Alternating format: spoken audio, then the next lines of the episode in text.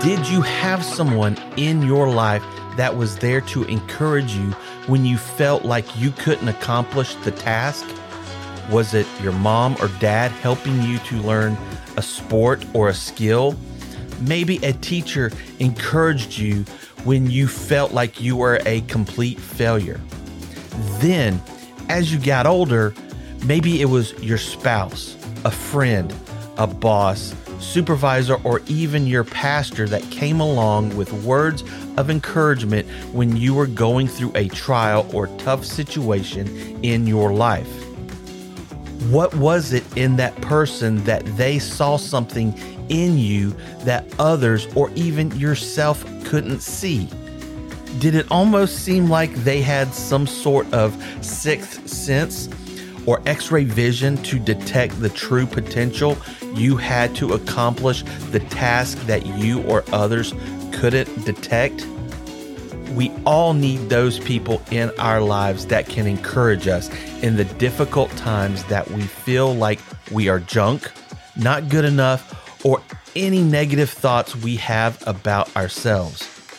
Now, there was somebody like this in the Bible. And in this episode, I will share the characteristics that he displayed and how we can apply them in our lives to help others, but also what to look for in someone that can bring encouragement to you in episode 53 of the 318 Project. This is the 318 Project a guide to equip men through godly principles and develop as husbands, fathers, and sons. And now, your host, Ryan Hare. Hello, I'm Ryan Hare, and welcome to the 318 Project. Now, you probably had someone in mind that I was describing in that intro. You and I have had that person, or maybe several people in our lives that encouraged us in tough times. So, who was this person in the Bible and what was so special about him? Well, you probably already guessed by the few clues in the introduction or in the title itself. When most pastors or leaders talk about encouragement in the Bible, the name that comes up most often is Barnabas. So, what was so special about Barnabas? Here is a man that is mentioned in only a few chapters in the book of Acts and then once in First Corinthians, Galatians, and Colossians. Yet he had so much impact that the majority of the New Testament was written by those he encouraged. Barnabas had three key character traits that we can apply to our lives or look for in others. Barnabas was first mentioned in Acts 4, verses 36 and 37. It says his name was Joseph, but that the apostles nicknamed him Barnabas, which means son of encouragement. Barnabas was born from the tribe of Levi. So he was already in that priestly mode of his heritage. Yet his family had moved at some point before that because it says that he was from the island of Cyprus. In verse 37, it tells us that Barnabas sold a field that he had owned and brought the money to the apostles. This was to help with the needs of orphans, widows, and the other needs of the apostles and the church as it was growing. Here we already see that he has had an impact on the apostles in that they have given him this name of Barnabas because of how he was encouraging and uplifting to many in Jerusalem at that time. The next time we see Barnabas is in Acts chapter 9, verse 27, when he has brought Saul before the apostles and tells them of Saul's conversion, but also of his boldly preaching to the people in Damascus.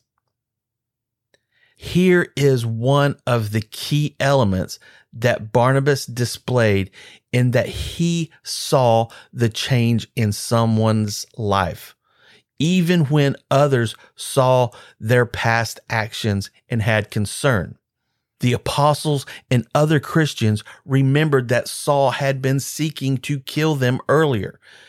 And we saw that with Stephen. And now he's preaching.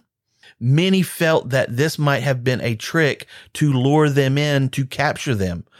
But Barnabas saw the transformation in Saul's life.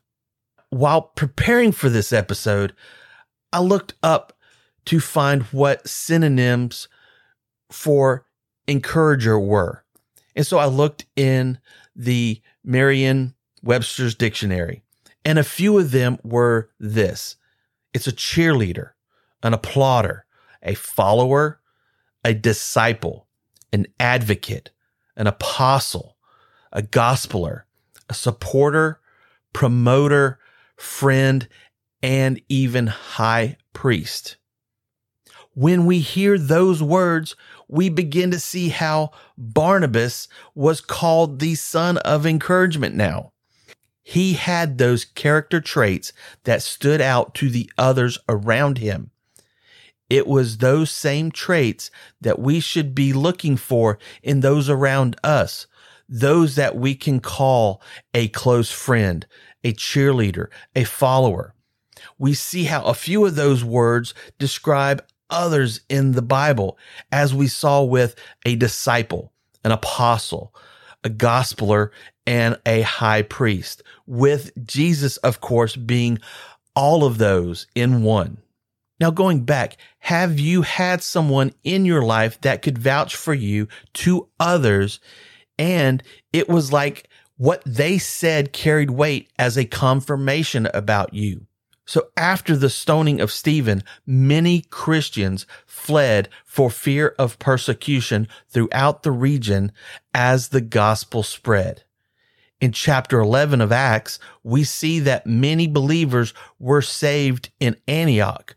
And when the church in Jerusalem heard it, they sent Barnabas when he saw the evidence of God's blessing, it says that he was filled with joy and encouraged the believers to stay true to the Lord. In verse 24, it shows you and me these three key characteristics that we should look for in those that we can call a Barnabas in our lives. Now, number one, it says he was a good man. This means he had a good and strong character. His word was his bond, and many listened when he spoke. Number two, it says he was full of the Holy Spirit. Now, you may find someone that may not be a Christian that will encourage you, but one that is full of the Holy Spirit isn't looking for an agenda of why they are doing it. Even when we read and study the Bible, it says that the Holy Spirit is our comforter. It isn't about bringing attention to oneself of what they are doing to help others, as we see in Barnabas. And number three, it says he was strong in the faith. Barnabas had spent time in prayer and in growing and strengthening his faith. He had faced trials and tests, and it was his testimony that was one that encouraged others. It is these character traits that not only did Barnabas display, but what he also tried to instill in those that he mentored and discipled. The key person that we see him standing with, of course, was Saul or Paul. Barnabas was drawn to people he could encourage from the Christians in Jerusalem, then in Antioch, and finally the Christians wherever he and Paul went on their missionary journeys. The other person we see that Barnabas had an impact on was John Mark. Scripture shows that Mark and Barnabas were cousins. Mark had joined Barnabas and Paul on their first missionary trip to assist them. It was during this time when you read in Acts chapter 13 that in the beginning it talks about the diversity of the prophets and the teachers of the church of Antioch.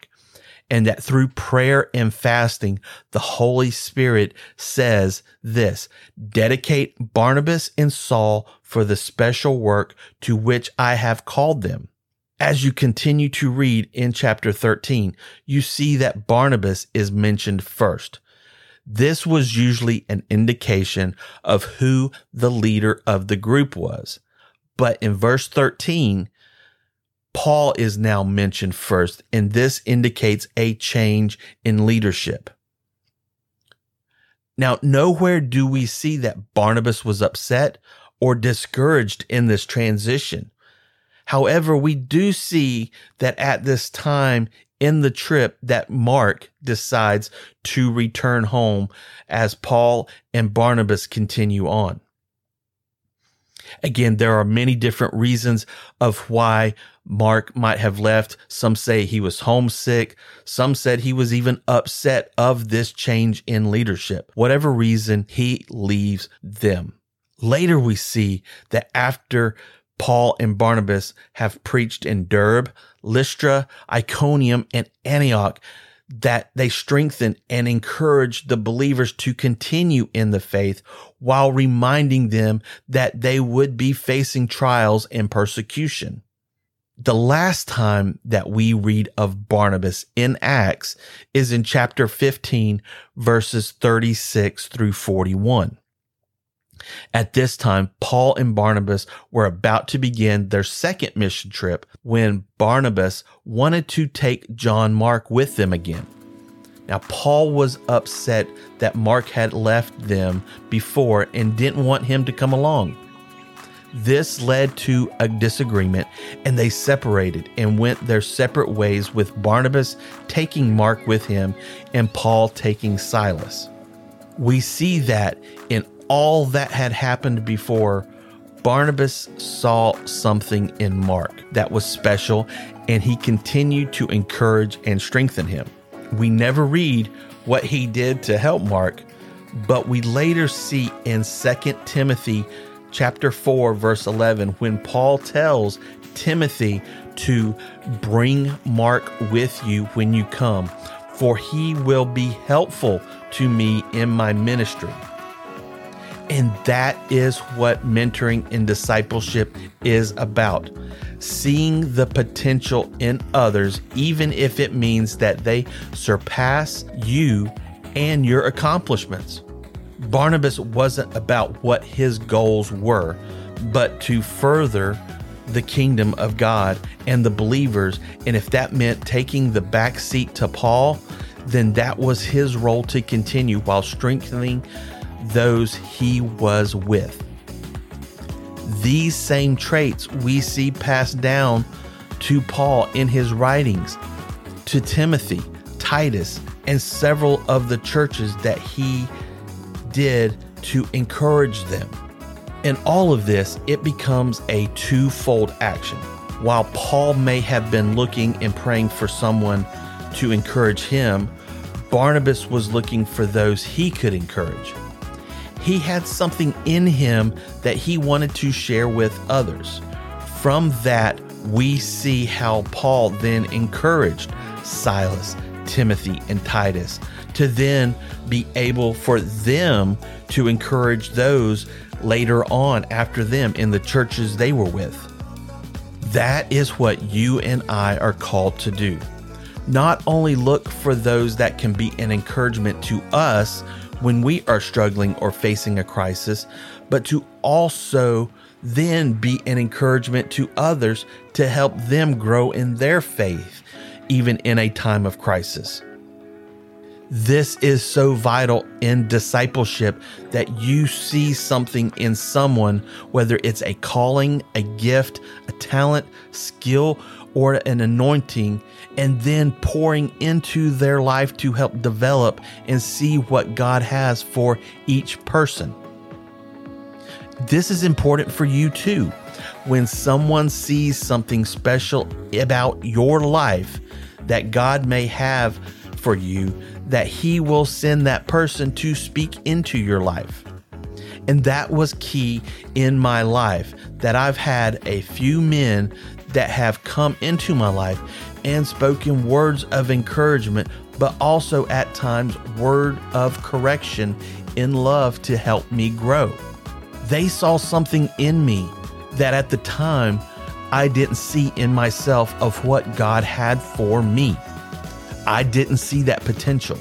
Even now, at times, I have those moments and thoughts that I'm not good enough, smart enough, I'm not talented as others, I'm too shy, or I'm not connected with the right people to make an impact or get to what goal I feel that God has for me. But yet, God reminds me through those Barnabases in my life that it isn't about those things, but that I am faithful to Him, having a good character, full of the Holy Spirit to hear what God is telling me. So I want to thank you for taking the time to listen to this episode. I hope that it has been an encouragement to you. And I want you to take the time this week to pray and ask God to show you those that can be a Barnabas to you, but also who you can be a Barnabas to them. And as always, if you can take the time to rate and leave a review of what you think about this episode and podcast on those platforms that allow you to leave a review. This will be helpful to spread the podcast and help others to find it. Also, if you can share it with others to help encourage them, it would be great. The goal of this is to help mentor, disciple, encourage others to grow in their faith and in their walk with God. And men, as always, I want you to have a blessed and wonderful day. Thank you for joining on this adventure of integrity and honor in godly masculinity. Be sure to like, subscribe, and share this podcast with other men. And remember to keep building faithful men.